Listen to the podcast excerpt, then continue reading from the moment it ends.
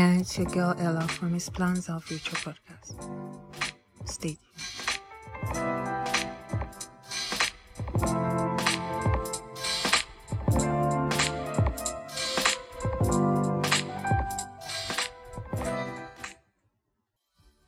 Hello, people. Welcome to His Plans Our Future podcast, where we journey together to know God's plans and purpose in our everyday life.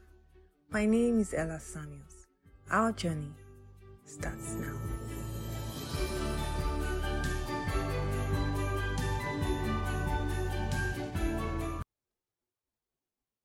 that attitude of being grateful for what we already have. And that leads me into the next thought, which is contentment. Thinking more to behaviors like mindset that we can have. Because, you know, to speak to physical things that we can do, there's a million, there like a million and one things that we can do. And it would differ based on what the person is, you know, waiting on what we're waiting on the Lord for. But this is just an attitude, being content. Because the truth is, there's no earthly um, possession in itself that would bring total fulfillment. Mm. And I learned this some years ago because it was even the way it came, I learned it was so funny. It was actually looking at, there was an Instagram post where someone was describing, like asking a question about how long it took for different moms to, um, for their different mothers, for their children to start walking. And some people were like, oh, six months, uh, sorry, like nine months, one month, one year. And then it wasn't really about how long they were saying. It was about how the, the description, like someone would go like, oh, my child started working at one year and two months. My, my child started working late at one year and two months. And you know, in that moment, I realized it never ends. Mm. This baby was just born into the world and is already under pressure. you know, what do you mean late? Do you understand what I mean? Like, this baby was just born, but is already under pressure to start, you know, it's now like, oh, this one was eight months, this one was one year. And it was just funny because in that moment I realized that it, there would never be that place. You know, earthly possessions cannot in itself bring total fulfillment. And like I gave the, like we, in the earlier example we spoke about, right? Like, think about when we wanted to maybe enter uni. It was like, oh God, once I get admission, my life is, you think that that's all like, you'd be so consumed and feel like you're going to be very happy. You're going to just be tap dancing. But when you enter, there'll be something else that becomes your new need or Mm. desire.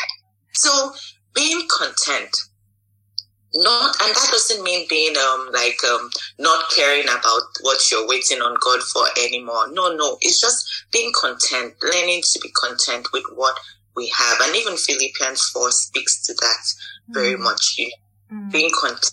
And then living your life in the moment. That's the third thing I want to speak Mm. about. Too many times we don't, we're, we're always living in tomorrow. Mm. There are people that, you know, and I don't even mean it in the, you know, you only live once careless and superfluous lifestyle.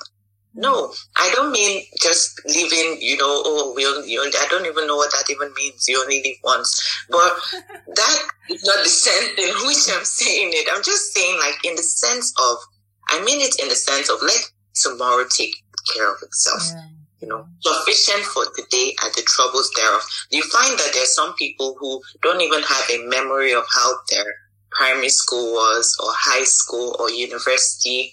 They don't have memories of any of those things because they're sometimes or they're constantly living in tomorrow. Mm. We don't enjoy today. We're not living consciously in today. Mm. Today, like if, even if, even if for instance, we're waiting on the Lord for a spouse, today and in this moment, be the best and most responsible daughter, son, sister, and brother you can be before Mm. you become the best wife or husband. Mm. Mm. Be, Mm. be the excellent person because you belong to a family right now. Before you start your own family, be the best that you can be in that particular moment. Hmm. So that's just something else that would help because all this would help the mind frame to, Hmm. to, to get our mind focused and to trust God and then shutting out the noise. I don't think we can even say that one enough because we've Hmm. spoken about it here and there in this session, like how that everyone has an opinion of what they feel you should do and should not do, you know, and to help the situation, you know, move faster, hmm. right? And if we're not careful, you know, my dad always says to me, I say, you're not a garbage dump. Mm. You can't let people, everyone, all kinds of advice just, you know, you have to decipher, shut out noise. Mm. Anything that represents noise to, to me or to you or to the list, anyone listening, you know what constitutes noise and can identify that this, you know, this thing always, or when this thing is said or when I look at this post or things like that, I, it always projects fear. It always projects anxiety. It, that is noise. Shut it out of you know of of uh, of your life. Have to mm. shut out things that would bring distraction so that we can focus. You know, mm. because the truth is, no one knows your story like you yeah. and God. Yeah. But too many times we're letting people, all kinds of things project what they think of us or what they think of the situation that we're going through become our reality. Mm. And it, it, it affects how we can stand and really be focused. So we need to learn to respectfully and gracefully, you know, shut out noise and sometimes not even quite gracefully. But, um, yeah. and I mean, none of that is possible if it, it goes without saying, without spending time in God's word, yeah. you know, yeah. being surrounded by the right kind of people mm. and listening to messages, listening to testimonies, podcasts like this one, reading books, you know, surround ourselves with the kind of what would bring that peace to us in place of waiting.